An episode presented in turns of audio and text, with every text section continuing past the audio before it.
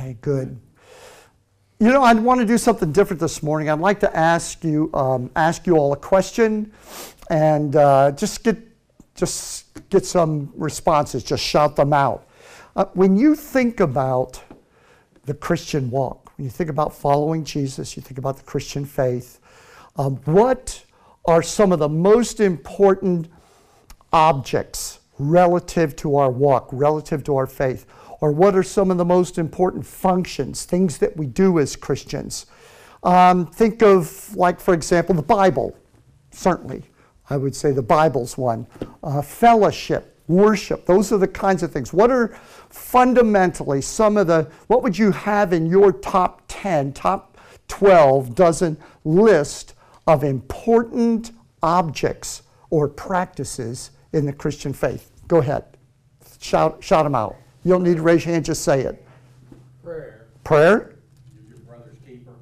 being your brother's keeper, Praise. praise, Fellowship. fellowship.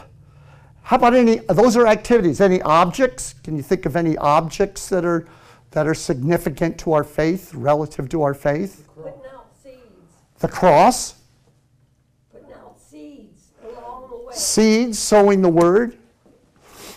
Okay, we, we could probably do this for a while. We dig, and um, you probably would come up with stuff. But the one thing that I was looking for, and I was pretty certain I wasn't going to hear it, is an object that hundreds of years ago would have been one of the first things out of Christians' mouths.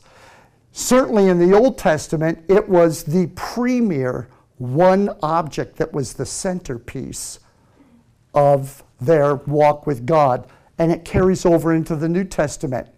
And if you can't guess what that is, I'll just go ahead and tell you it's the altar. The altar. Praise God. How many former Catholics do we have here this morning? Well, shame on y'all. Y'all should have been, you know, the, the Catholic Church has been faithful through the centuries to keep the altar as a centerpiece of our worship. But really, in the Protestant movement, the altar has really pretty much disappeared and it has kind of faded into abstraction. Most people have just abstract thoughts when they think about the altar because we've been taught that the altar is the table of our heart, that the altar begins in our heart because that's where we are sincere before God. And, and you can pray anywhere, you don't have to be in a church building. And is that true? That, are those all not true? They are true. But because of that reality and because we cling so tightly to it, the concept of an actual physical altar as a place where we go to encounter God has kind of disappeared from the Christian church. Um, when architects in the past several years design and build new churches, they look like sound stages with a big, you know, concert hall. The centerpiece of the church is the band, you know, is the, the music that's popular, the praise and worship. There's certainly nothing wrong with praise and worship. But it has definitely replaced the altar. I'd be willing to bet that if I were able to pull the permits and the papers, the architectural um, drawings of every church in the past 10 years that broke ground and was built in America, that there would be a pretty small percentage of them that actually had an intentional altar or altar area because it's no longer the focus. And we have lost contact and connection with what the altar means. Yet, it was so important to Christians that it would have been in the top three, uh, uh, maybe the top 10, but uh, perhaps the top three list of believers in the book of Acts. That altar place, that place where they gathered, holy unto the Lord, that place where they came and knew that they had to take their shoes off because they were standing on holy ground. Now, that holy ground didn't have to be in a church building such as this, whatever the place of meeting was, but where people's minds and hearts were prepared to respond to God calling them. That sense of removing your feet because we're, we are preparing to come and transact business with heaven. It is sad, and I'm going to deal with both the sadness and the joy of the promise of rediscovering the altar. But I believe in the hour that we live in, that darkness is rising in such ferocity in our time and claiming such, uh, uh, s- such dimension of our society that we need to discover.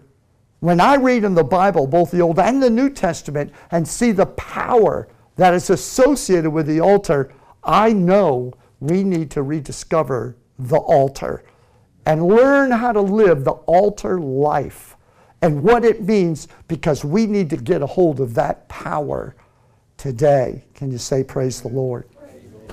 So you get the idea of where we're going to go in the next couple of weeks.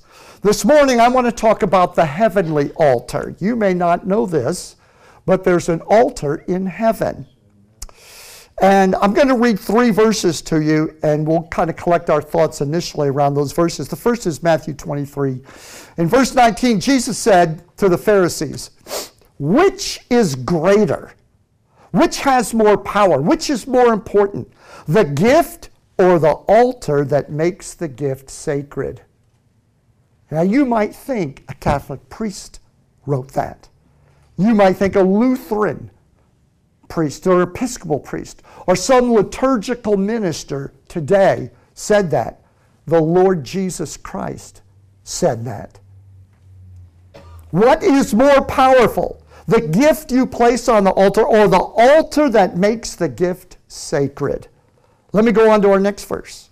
Hebrews chapter 13, verse 10, the author says, We have an altar from which those who serve the, and worship in the tabernacle have no right to eat. We have an altar. And those that serve in the Old Testament tabernacle have no right to eat, to receive, to partake at the altar that we have. Finally, Revelation chapter 9 and verse 13. Then the sixth angel blew his trumpet, and from the four horns of the golden altar which stands before God, I heard a solitary voice. Well, there is a place called the altar where business is transacted between heaven and earth. And I want you to notice from these three verses that I shared with you that number one, the altar has the power to make the things that are sacrificed upon it to God God's sacred possession. The altar has that power. That the lives or the things put upon it become God's possession and they become sacred. Jesus said that. Number two, God is the one who gives us the right to use the altar.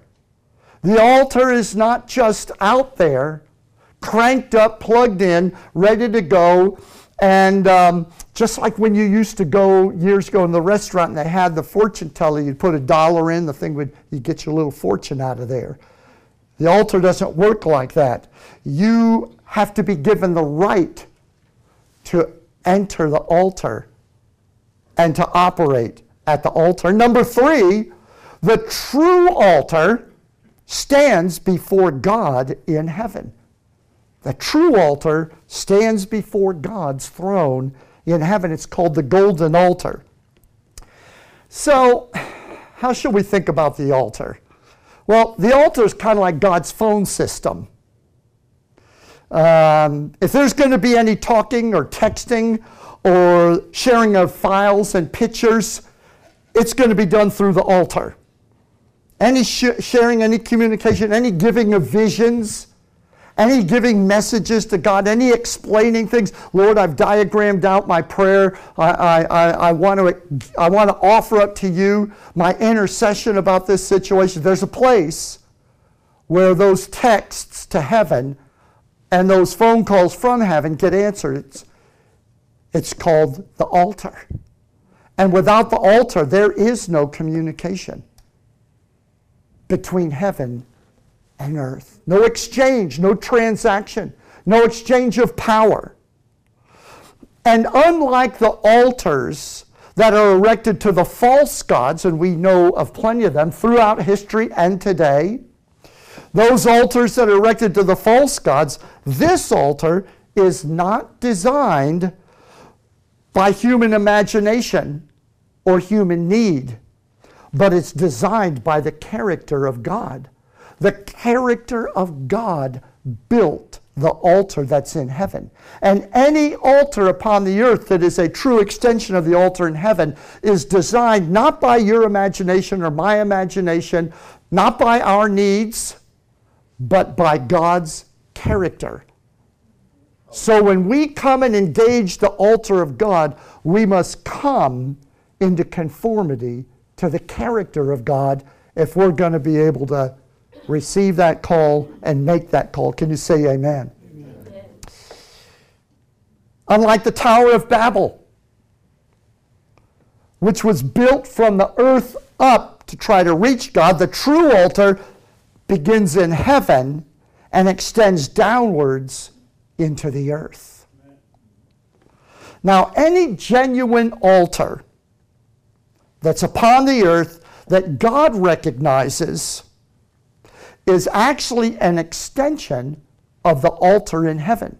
So that golden altar in heaven ex- exists eternally before the throne of God, but part of it extends down into the earth.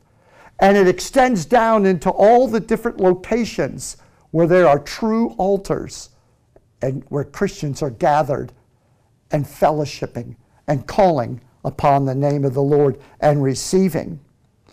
And so, because of that fact, true altars enable us to commune with the holy, almighty God, and they bring us into alignment with those essential qualities that make our Heavenly Father happy. That's why God communicates through an altar, because an altar demands our conformity.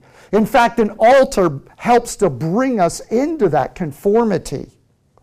So, those qualities that the Father loves, we are conformed into those qualities as we enter His altar.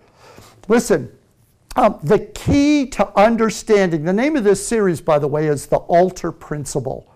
The altar principle.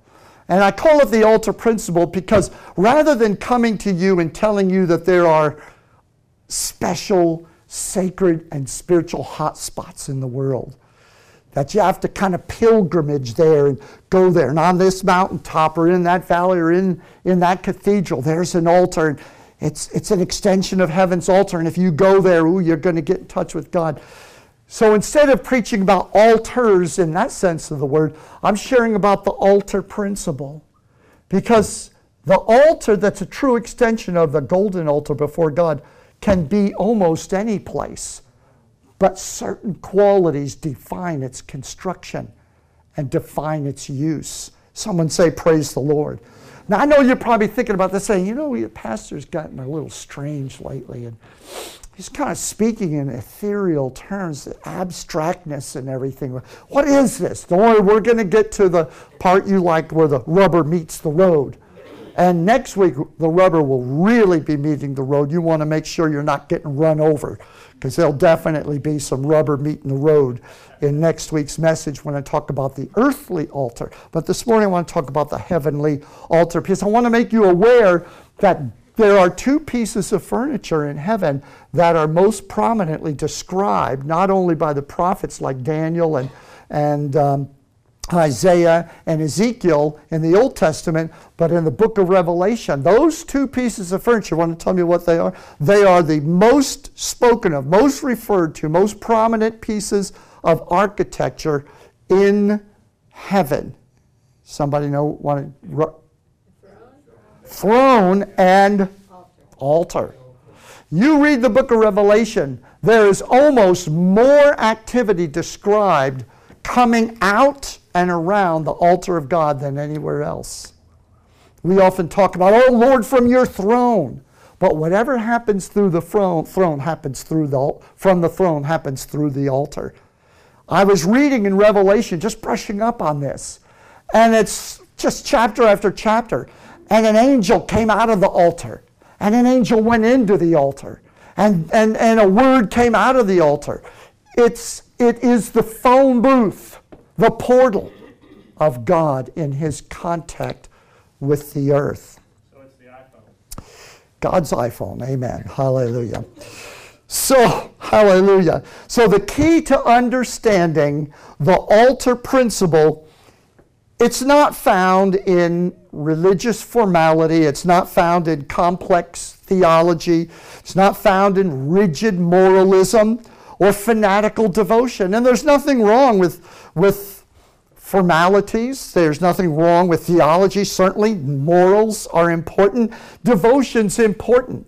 But all of those things that are, that are pressed and hard formed into some kind of uh, uh, uh, rigorous practice, none of those things, none of them are the keys to understanding the altar. That's not what makes an altar, the altar of God. None of those qualities, not fanatical devotion, complex theology, rigid morality, none of those things are the qualities of our Heavenly Father, and they're not the qualities of His altar. God's altar is governed by a simple balance of humility, honesty, and obedience. Humility, honesty with God, and obedience to God, to His Word. Those are the three simple qualities that define, qualify an altar. In Matthew chapter 5, Jesus, again speaking, said this So then, if you bring your gift to the altar, and there you remember that your brother has something against you, leave your gift there in front of the altar. Go first, be reconciled to your brother, then come and present your gift on the altar. So, if you look up both in the Old and in the New Testament the word altar, there's a very simple, very short, uh, very specific definition. The altar, the word altar means a place of sacrificial offering. It is the place where we offer up to God a sacrifice. Jesus was obviously the greatest event that ever happened upon an altar. In fact, it could be said, the more you hear this message, that Jesus is the altar of the New Testament. Everything is received and offered up through Him. But before we go back to making this so abstract and ethereal that we think that whatever activities and thoughts and feelings uh, arise like steam off a, uh, after a rain off a summer highway, uh, as prayer rise up, that we think that's communion with God. I want to bring us back to the idea that not all of that that we think is prayer is prayer. There's a thing called altar, and we need to understand what it is. It is the place of sacrificial offering. Notice that Jesus said, when you come to pray, now think about it if that's you, and you've come to bring your gift to the Lord, and you, you want to come to the Lord and offer up a gift of praise or thanksgiving, or, or you want to commune with the Lord, the Lord says, wait. Before you offer that up, something's not right in your life. You know that your brother can't stand you, and he told you on the phone the other day. Just put this here. I'll be here when you come back. And go talk to your brother, get that straightened out, then come back. There's something about the altar that doesn't let us ignore that stuff. Why did God tell Moses, Yes, I am burning this bush up, yet it is not being consumed. Yes, I got a whole bunch of things to say to you, but before you do anything, do what? Take your shoes off because the ground you're about to step onto, holy ground. Holy ground. We love reading these stories, but we think none of those principles apply to us because we're New Testament people. We're Holy Ghost people. God's put the Holy Spirit in us, so we are the walking, talking altar.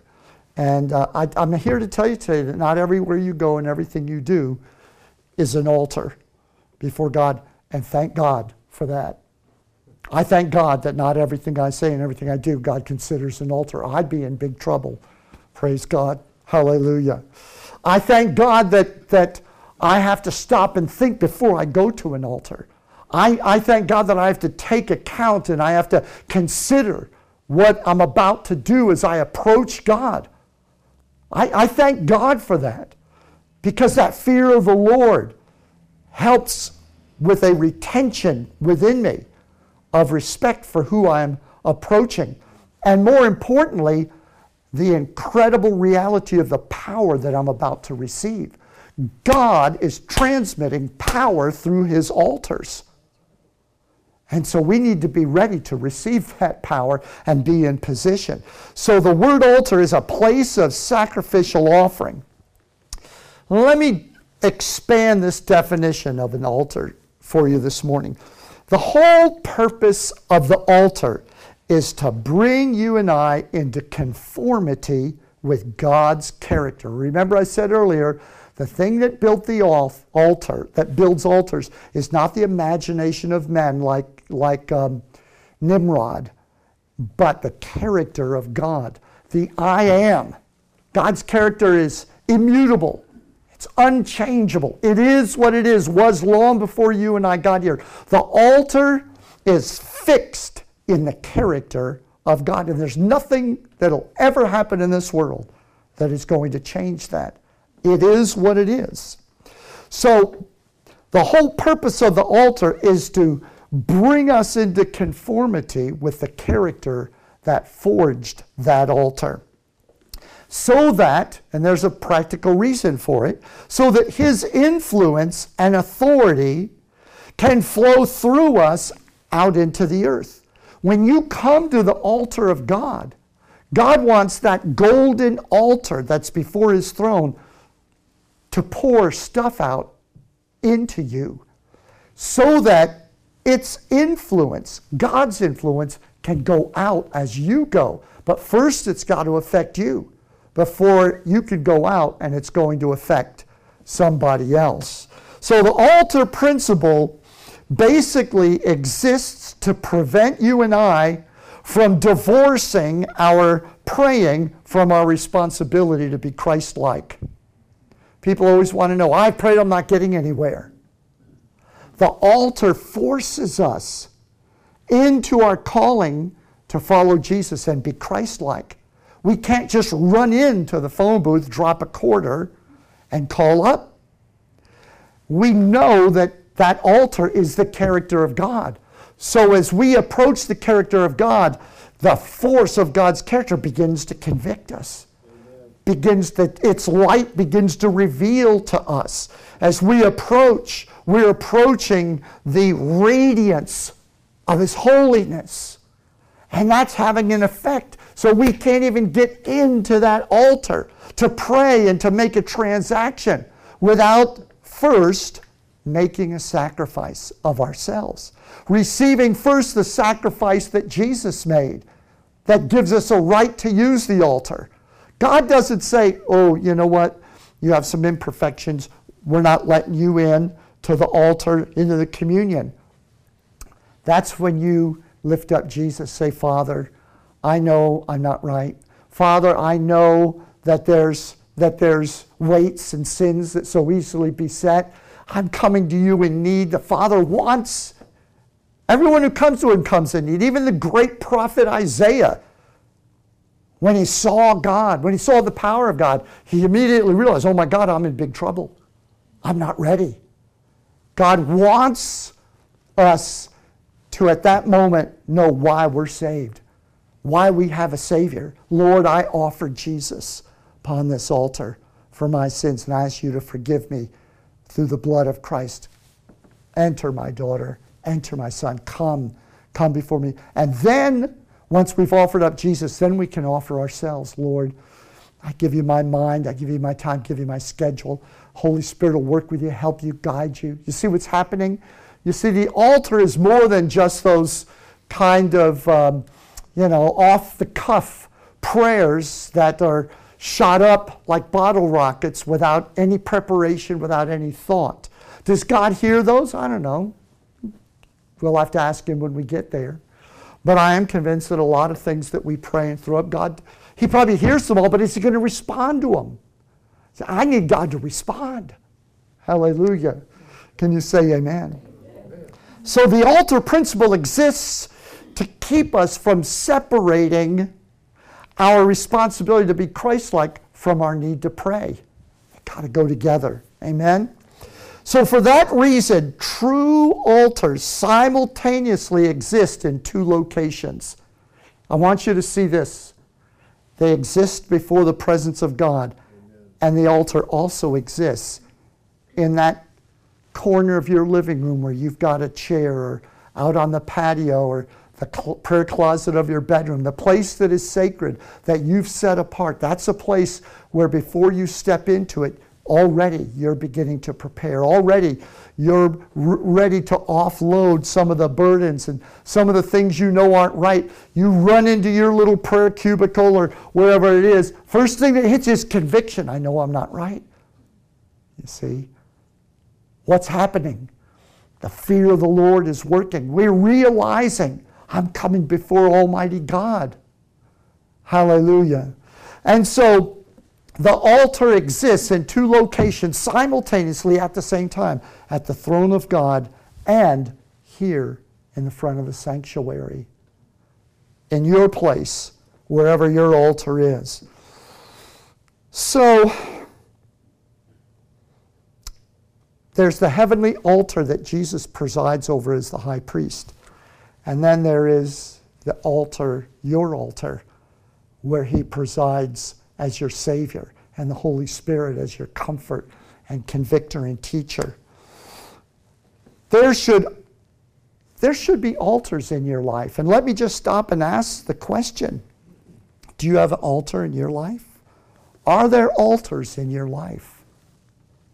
I want you to let that question just marinate in your mind for the rest of this message and, and on into the next week. Because there should be altars in your life where Jesus' authority from the golden altar before the throne of God can influence and affect you. And then heaven can pour into you and heaven can pour through you. So the altar principle exists to make you a vessel rather than a hose. See, that's, I've heard people when they teach on the move of the Holy Spirit use uh, the example of a hose. And I always cringe a little bit because it, it, it, a hose is just a dead, impersonal object. It's, it's, a, it's, a, it's a physical, engineering, facilitating tool. It just gets fluid from one place to another. And you're not a hose. You're not a hose. You're a vessel. And so the altar is designed to turn you into a vessel, not use you as a hose. Is that making sense to anybody this morning? It's, it's designed to make you an ambassador rather than a puppet. Jesus doesn't need puppets out there that you know, fingers are moving the puppets and a voice is talking through the puppets. God doesn't need people out there going, Jesus is Lord, and let me tell you what the Bible says. And is there anything wrong with telling people about Jesus? No. Is there anything wrong with talking about what the Bible says? No. I God, we need to do it. But it needs to be done not by puppets, but by ambassadors. Ambassadors. An ambassador understands what an altar is because the altar sent the ambassador. The ambassador picks up the phone in the, in the altar. Can you say amen? amen? Jesus' teaching on prayer was the altar user guide. The altar comes with a user guide.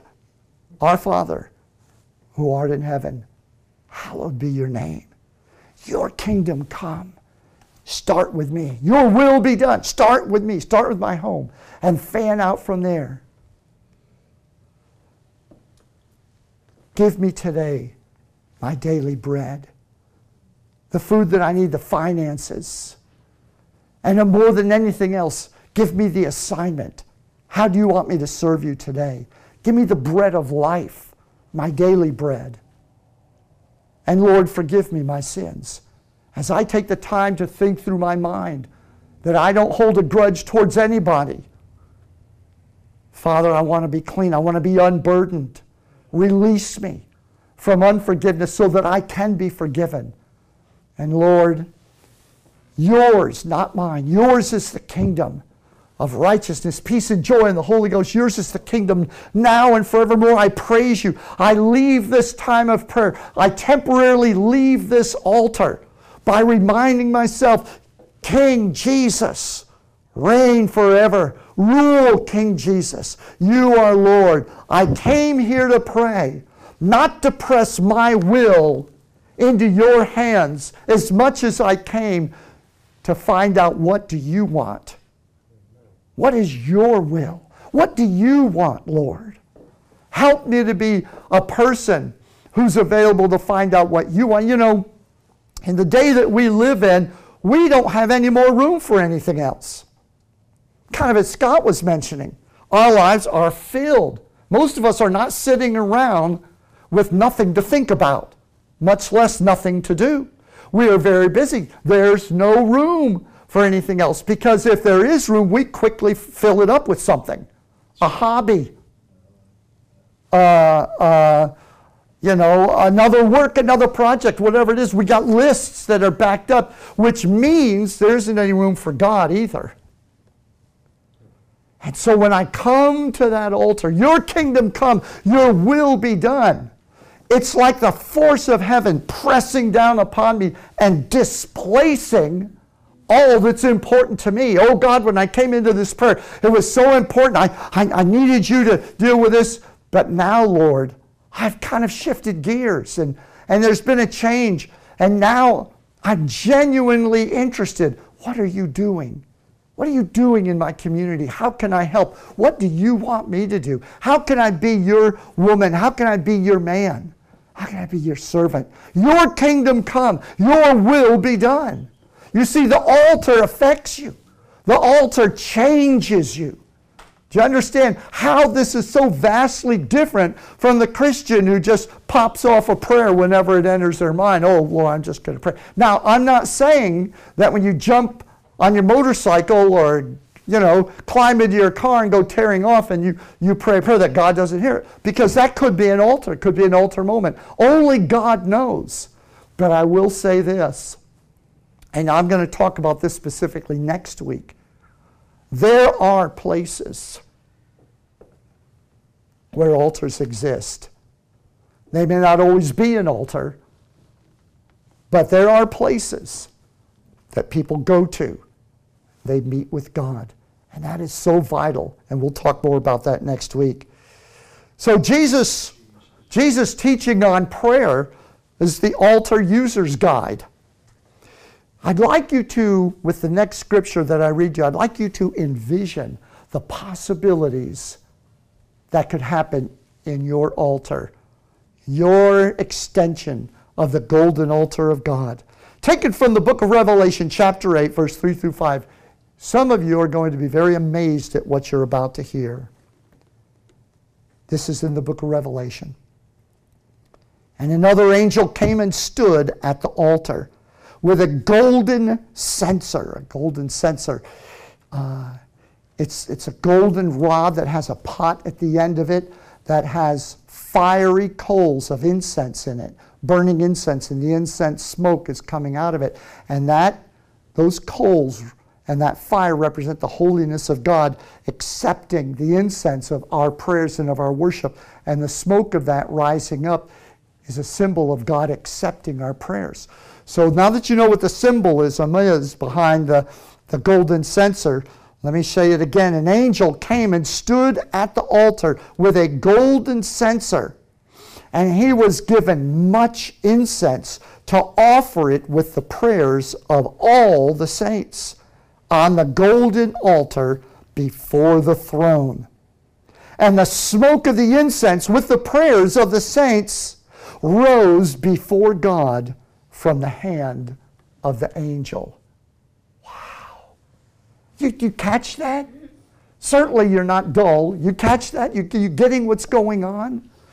Do you realize millions of people are praying from the earth? They're sending their prayers up. Most of those prayers, people pray thinking, I'm not getting through. I sound ridiculous when I pray. I can't put three words together. You know, uh, the, the pastor, the priest, they sound awesome. When I pray, I sound like a hillbilly.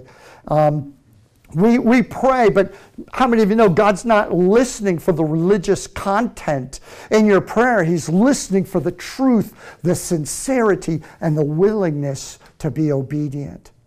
And so those prayers, as they leave your altar, sound crude, sound rough, don't sound appealing, don't sound like the thought was fully developed. It sounds like the thought was only partially expressed.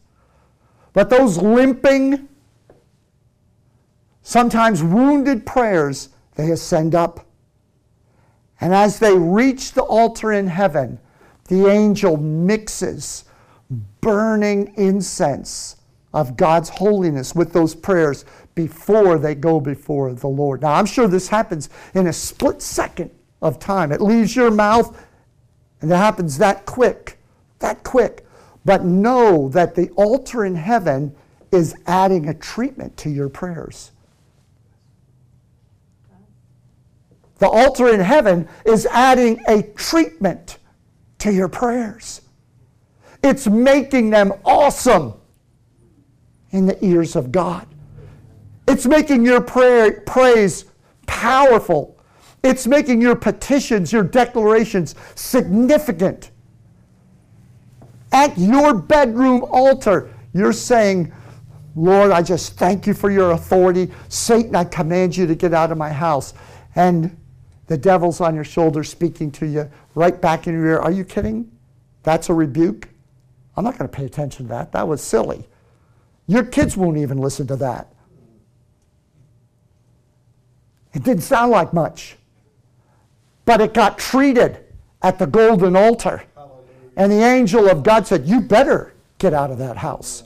The angel of God slaps those demons down and said, You heard my servant? Get out of this house. Leave. Lord, and there you are with your feeble prayer, lifting it up. Do you understand that the altar is a machine? If I could, if there's such a thing as a spiritual machine, the altar's it and it transforms your prayer and brings it before God and God's answer. Well, I'll read it to you because it's what comes next. It says, The incense with all the prayers of the saints rose before God from the hand of the angel. Then the angel took the censer, filled it with fire from the altar, and threw it on the earth and there were peals of thunder, rumblings and flashings of lightning, and an earthquake. You think that God is not hearing you. You think your prayers are anemic because of the way they sound, or the reality that you're weak when you pray them. But let me tell you, it is not your skill in praying, it is the power of the altar. When you are truly humble before God, when you are truly acknowledging Him and you are willing in the hands of God, your prayers put the mighty golden key of Jesus' authority into the lock and unlock the doors that no man can shut and shut the doors that no man can open. Hallelujah. Amen lightning and thunder and, and, and, uh, and an earthquake. Wow. What does that mean? That means God's moving the earth with the prayers from the altar of God's people. Let me share with you one more scripture. We're going to close with this. I alluded to it before when I talked about Isaiah. But I want to make this point. When you go into the altar, when you go into the altar to pray, you're coming to Jesus' altar. You're coming to Jesus' altar. When you do that, He cleanses you of your sin. Now, I don't know if you understand what that means, but you know, when we sin and we know we've, we've blown it, we have a weight. It's, it's literally like a big wooden yoke that sits upon us. It's, it's called a yoke of guilt, of condemnation. And if you've got one of those sitting on you, if you've experienced it, it, it makes movement very difficult. It's, you can't do anything without thinking about it. You're not fluid, you're not mobile, you're weak under that yoke. When Jesus forgives your sin, you know, we can mentally read those verses in the Bible and say, oh, well, you know, I, I know that Jesus forgives me. But has He forgiven you? Have you presented yourself at the altar of God so that He can forgive you? Take the yoke off, break the yoke, destroy the yoke. This is where the Protestant church has missed what the Catholics held on to. The Catholics preserved the truth that there's something sacred about the altar of God, that things happen at the altar of God. And the Protestants, in their theologically oriented form of Christianity, do everything from a mental state. And that, by the way, explains the weakness of our witness, of our testimony, of our walk with God, because we don't realize the power of actually getting up and going to an altar and falling on our face before God and saying, Lord Jesus, I need to be forgiven. And then you feel that yoke being broken, those locks being broken off that yoke. Then you can feel the angels of God. Yes, the angels of God pulling that yoke apart and lifting it off of you. And at that moment, you're not just having to mentally believe that you're free, you are being set free set free. Do you understand that? Do you understand the difference between those two experiences? Because if you do, then you're beginning to understand why the altar is so important, why Satan worked for hundreds of years to expunge the concept, the principle of the altar out of our Christian experience, why the devil is behind. Now, I'm going to tick some people off because I know there are going to be people out on the, uh, out on the internet going to watch this message and, and it, they're going to be peeved. But I'm going to say it anyway. It's never stopped me before. Um, but that's why the devil is behind a lot of the designs of the way our churches are built today. It doesn't mean that people had evil intent or didn't want. It's just that it's sins of omission. It's sins committed by ignorance. It's sins committed by overemphasizing worship at the expense of the altar, of prayer, of conformity, and of obedience, and of character.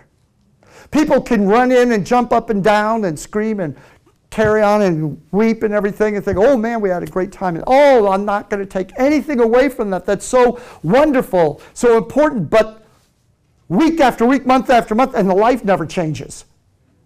The life, what is that? What, it's not discipleship. It's not Christianity. It's something. I submit that it is a very fundamental base level of Christianity. And the author of Hebrews says, we ought to be going on to perfection. We ought to be growing. We ought to be challenged. We ought to not just simply be a Christian that goes to a church and has a bumper sticker and owns a Bible. We need the experience of the altar returned, and we need it to happen as fast as possible. We need the altar returned to the church. We, and you're, you're really going to not like my message next week. If this is bothering you, you're really going to not like what I say next week because I'm going to make a serious case for the physical existence of an altar area and how we treat it. Because God has some business He wants to conduct between heaven and earth. And there's precious few altars where He can pour His power out. Are you listening to me? God is looking for a place that will receive what He is wanting to. I remember, and I, I know if I were you sitting there, this would be nauseating to me. I can't stand it when old timers get up and say, Back in our day. But I am going to say this. I remember years, decades ago, you couldn't go into a Pentecostal church where there wasn't an altar that had one or a bunch of people in it weeping, praying, three or four people around them laying hands on them, giving them the Pentecostal massage. We made fun of that for years, but God help us because they had something. We lost it. We don't have it. The only place that exists is in our postcards. The only place that exists is in our phones, our pictures, in the memories of our mind. And I, for one, am hungry. I want it back.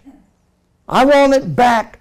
I want to be a part of a church that actually has an altar where people are actually weeping before God, coming before the Lord, kneeling at the altar and calling out upon Him, where heaven is transacting business with earth. You want to know what the key to revival, change, or any of those things are? That's what it is.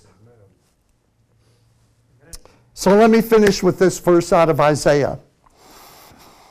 Isaiah is in the sanctuaries praying, and uh, God comes in. We only have a, a, a, very kind of sketchy description from him of what it looked like, but God comes in. And Isaiah is flabbergasted. He is flabbergasted. The presence of God comes in, the smoke of the Lord's presence comes in while he's praying. And I want you to listen. I'm going to jump in in the middle of, of his narrative as he describes the event. Then I said, It's all over. I'm doomed, for I am a sinful man. Now, let me pause and say that he probably didn't go into that sanctuary to pray with foremost on his mind the thought, I'm a sinful man. We walk around most of the time with some kind of load of of easily besetting sins upon us that we've just learned to live with. But the closer you get to the presence of God, the more you can feel the chokehold of Satan around your neck. You know you're a sinful person. He said, It's over, I'm doomed. When God walked in, the first thing he realized, I'm a sinful man. I have filthy lips. This is Isaiah, the prophet of God. I have filthy lips, he says, and I live among a people of filthy lips. Yet I have seen the King, the Lord of heaven's armies. But then one of the angels flew at me with a burning coal that he had taken from the altar with a pair of tongs. And he touched my lips with it, and he said, See, this coal has touched your lips. Now your guilt is removed and your sins are forgiven. Then I heard the Lord say, Who shall I send as a messenger to this people? Who will go for us? Then I said, Here I am, Lord, send me. Amen. Wow. You want to know how to get called? You want to know what it takes for God to use you? There it is. There it is. Isaiah the prophet. I have filthy, unclean lips. I'm an imbecile. And now I'm in big trouble because God has walked in. And I am totally unprepared. I am undone.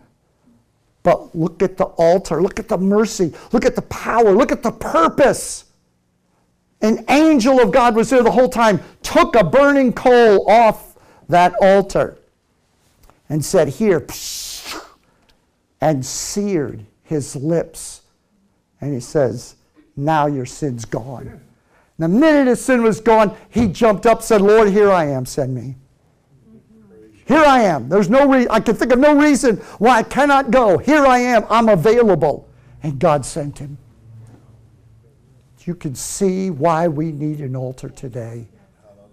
Can you see why? Let me say it again. Do you see why we need an altar today in our lives? You need an altar in your life. God is ready to do for you what he did for Isaiah. He is no respecter of persons. And let me tell you, the hour that we live in, the world we live in, oh my God, the harvest is on fire, and we need laborers. Amen. Close your Bible. Stand with me. I appreciate you letting me preach a few extra minutes this morning. I felt the urge of the Holy Spirit, so I went for it. Praise God. But this morning, we have a collective as well as an individual decision that each of us need to make. And I'd like to lead us in prayer. And I'm going to ask that specifically, specifically, if you want to pray, Lord, refine the altar in my life, show me where that altar is, bring a renovation to my prayer altar. I want you to step out from where you're at, and I want you to walk down as if this were our altar area as a church family. Hallelujah. Go ahead, do it right now.